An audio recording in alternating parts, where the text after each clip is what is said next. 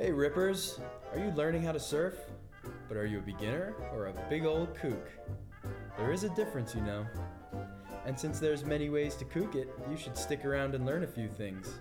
Because if you don't know, let me tell you right now that surfers love to spot a kook. But don't get all stressed about it, because everyone kooks it once in a while.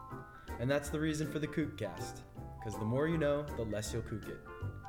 So bust out your foamy and get ready to learn. The Kookcast is here to lead you on your journey out of kookdom, one episode at a time. And hopefully, offer you some traction on this slippery slope between kookery and killing it. I'm your host, Coach Chris. And I'm Coach Ev checking in from La Mess, and we got Brother Cole in the house, guest appearance. and we started the surf coaching and education resource, thesurfcontinuum.com. Yeah, special co host guest today, Brother Cole. Yeah, it's been a little bit since we had you on the show, Brother Cole. Glad to be back, boys. Glad to be back. Stoked to have you. We're on this epic little strike mission trip to Mexico. We already got into some good waves, and now we're gonna get get into some good topics. yeah. Starting with how to know if your board is too big. And we see this a lot because we, we work with a lot of beginners and novices, and it's actually a it's kind of a difficult thing to do to like t- dial into the right size equipment. Right on. So hit us with number one. What do we got? What is it? We are looking at can't hold it, can't lift it, can't fit it in your ar- can't fit it or you know can't fit your arm around it, can't fit it in the car, can't like it's just cumbersome to deal with in every way of the word. Too big. Especially, I feel like if you can't get your arm around it, geez, Louise, I guess there's some little people out there. but then you need a littler board. Right, and there's other there's other techniques, you know, that you can pull off carrying your board and not look like a total kook, you know, like I mean, I used to carry like a big longboard, like say a glider, kind of like on my head, but I've had old school guys tell me like, don't be doing that. That, that fucked up my neck for the rest of my life or something like that. So I I don't do that anymore. But you can kind of like get it up on your hip, hip it, and still get a friggin' 24 inch wide board down to the beach and not look like a total kook. But Or you could just get a smaller board. yeah, figure out how to paddle that thing and and a lot of the time it's like it's just so much easier to it's just so much easier to do what you need to do out there. Hold on to your board, get through white waters, turn it around, set your rail if if you don't have this giant like piece of the sidewalk with you at all times. All right, Brother Cole, hit us with number two. Two, going back to what Evan was just talking about, can't turn it. So when you're out in the water, you know, waves coming, how are you going to move it towards shore if you can't even move your legs when you're sitting on it? You're doing a little, you know, millimeter squat, just moving your pinky toes. You know, it's not going to work. It's not Busting your work. hips open. Yeah, busting your hips You open, ever, like- pulling groins, you know, all works. Too big. Way Can't too it. big. I mean, that kind of goes for riding the wave too, you know? I mean, listen, when you know how to turn a surfboard, you can turn a fucking aircraft carrier. right. But you don't want to have to resort to like these extreme te- versions of your technique to be able to do it. You know, you want to be able to sit on the back of your board and swing the thing around. And if it doesn't swing, then maybe it's too big of a board. Right. If it doesn't swing on the wave when you step on the tail, maybe it's too big of a board for you. Someone else might be able to do it, but we're talking about you.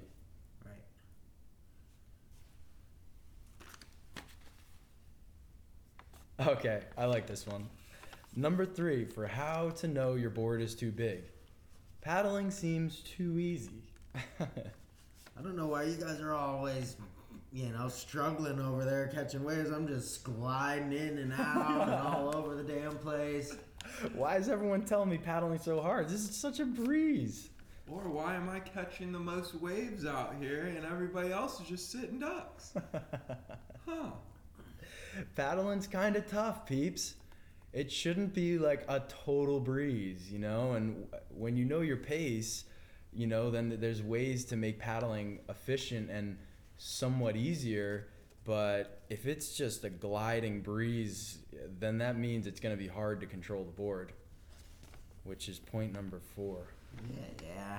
I mean, that's like riding a giant surfboard is is an advanced situation. You know, it's like that's what we're starting to get into. Like we're we're riding eleven foot surfboards, eleven foot gliders, and they're they're super challenging for us. They make us look like novices sometimes, you know, and that's that's that's the borderline right there. If you're feeling like not completely in control most of your session, then then you probably shouldn't be on that board, you know. And when we when we're pushing ourselves and and going into the realm of riding 11 and 12 foot boards, that then we're making sure we're doing it properly, you know, with not a lot of people around. A lot of the times we can't wear leashes on those boards, so we're relegated down the point, away away from everybody because that's the right thing to do.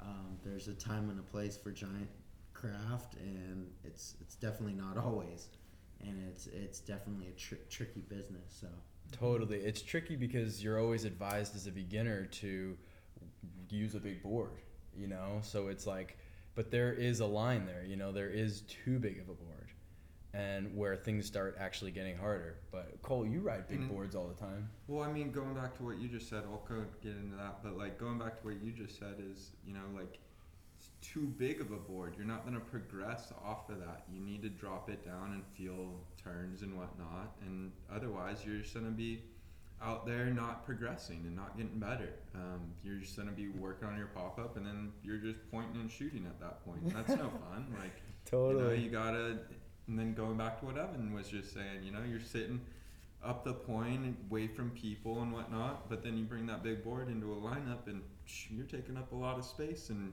you know, you're doing circles around people, but they're getting mad because they want to surf too. Um, I mean, I've ridden a bunch of longer boards. One of my favorite people growing up, and one of my idols was Skip Frye. Mm. San Diego guy um, who kind of brought the 12 footers back um, in the 90s and whatnot, and you know has made a whole cult following around him. Um, but that's a different type of board than a beginner, you know, too long of a beginner board. Mm. Um, I think there's beautiful things about you know extremely long board and like you know connecting the dots and looking down the line and seeing something way way down there and you know you're gonna make it and you're you got the line and you got the right little you know nudges that are gonna push you to to complete the wave from point A to point B. Right. You know ultimately finish the wave. And then talk about the challenges of a bigger board. What are the hard parts of a big board? Because so many people like are trying to get as big a board as possible, thinking the bigger it is, the easier it is. Mm, yeah, um, one of the challenges is, well, first off, turning it. Turning the thing is, you know, you take off and the thing has such a swooping arc and such a, you know, delayed kind of turn that you have, like, you know, sometimes when you're not used to that, you're just gonna be flocking and bogging it, and mm. you know, you're you're gonna realize you can't turn the thing. Where you know sometimes you gotta slow it down, draw it out, and then you know see what's up ahead of you way down the line because you're gonna get there and like you know five seconds because that thing's just flying once you get it pointed the right direction. Um, one of the tricks, you know, is taking off, kind of going in that direction already, rather than paddling straight in towards shore, perpendicular towards shore.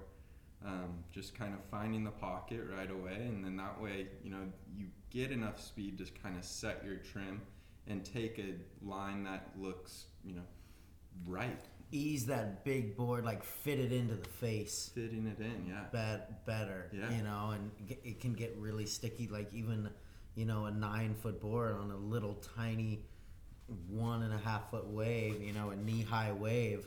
If if a beginner's trying to fit that in straight into the beach, it's just never gonna happen. Just like Brother Cole's talking about, you know, like really learning how to find that angle and fit that board in nicely into the face is is crucial. And just talking about like what about big boards makes it difficult? One thing that I'm thinking about, like with a lot of these beginner big fat soft tops, is is the rails are just like so thick.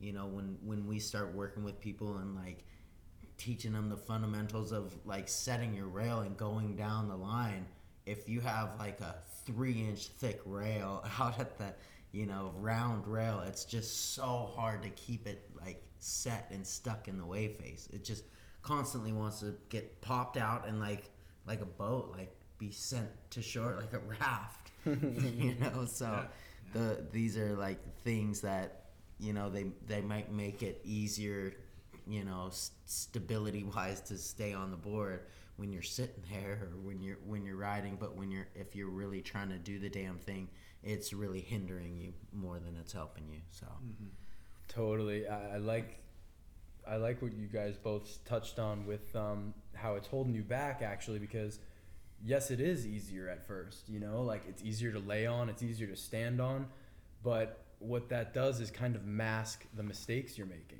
You know, if you're slightly off in your paddling position or in your stand up and your foot placement, you actually can kind of get away with it on a big board definitely. not not super successfully, but you can kind of make something happen of a little wave standing in the wrong spot or paddling from the and and that's you're not progressing if you're doing that, you know, you're just kind of learning that anything goes. And then when you get on a smaller board, you think, "Oh, I can't surf this or this board doesn't work for me." When really you're just a really unrefined surfer.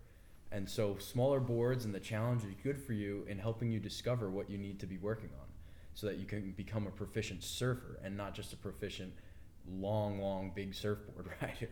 right, but then something else I was giggling because you guys also both said how like you get going so fast, and literally the the most scared I've been surfing recently has been on a knee high wave on a glider. Hell yeah. You know, and then like as you see this, like okay, so you don't realize this can happen at first, so you get one, you're like, holy shit, this thing takes off, and then I remember seeing like kind of a good one lined up down the line, you know, only knee high, but the thing's coming at me, and I'm in the perfect spot, and I was like, oh boy, here we go, we're gonna go so fast, it's a knee high wave, right, right. but I'm going. I felt like a million miles an hour on this giant surfboard.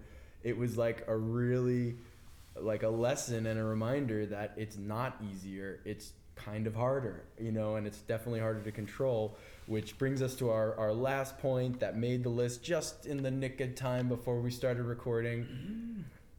It's too big of a surfboard if every time you try to hang on to it through the whitewater, you're getting worked and knocked around and hurt. Getting bruised and beat up by your board every single session. Um, yeah, I mean, it's kind of joke, but kind of not. Um, like again, we ride we, when we ride big boards. Like you feel the strain that it puts on your body, just getting through white waters, just not being in the wrong place at the wrong time, like a little two foot wave apexing on you. If if and you do have to hold on to your board, it's difficult and you get you get rocked with with big boards big boards that you can't submerge and kind of get underneath the energy like a smaller shorter board um, and j- yeah just trying to hold on to them in, in decent sized surf is, is pretty scary very challenging Mm-hmm. Well, I, I would say also is you know knowing the right time to step up to that bigger board, because you know big wave surfing or like when you start surfing significant waves with significant size, you need that like paddle power underneath you. You need that. No, no, I'm not talking about gliders at this point. I'm talking about like a bigger wave gun, even like an eight foot gun though. Um, you know, it's I'm s- when I take those out, I'm still in control of the board. I can still duck dive the board, or I can still you know get underneath the wave and stay in, stay in control of the board. Where you know you take a smaller board or whatnot out in big surf, and you're just gonna be you know getting even more work doing somersaults underneath the water Mm. right uh, like holding on to it as well, but that's your lifeline back up. So sometimes, you know, in the bigger surf or whatnot, it's good to take out that bigger board, but you have to be aware, more aware of your surroundings and, you know, who's out there and whatnot. And Um, you know we're gonna get into that. We're gonna get into that in a different episode. But we're, you know, as far as having the having too small of equipment or being undergunned or something like that. Um, but yeah, this is this is an important one, peeps. Yeah, Listen good up. stuff. Good stuff. All right, so if you uh, if you're riding too big of a board or you're not subscribed to the Kookcast, you are kooking it. Kook.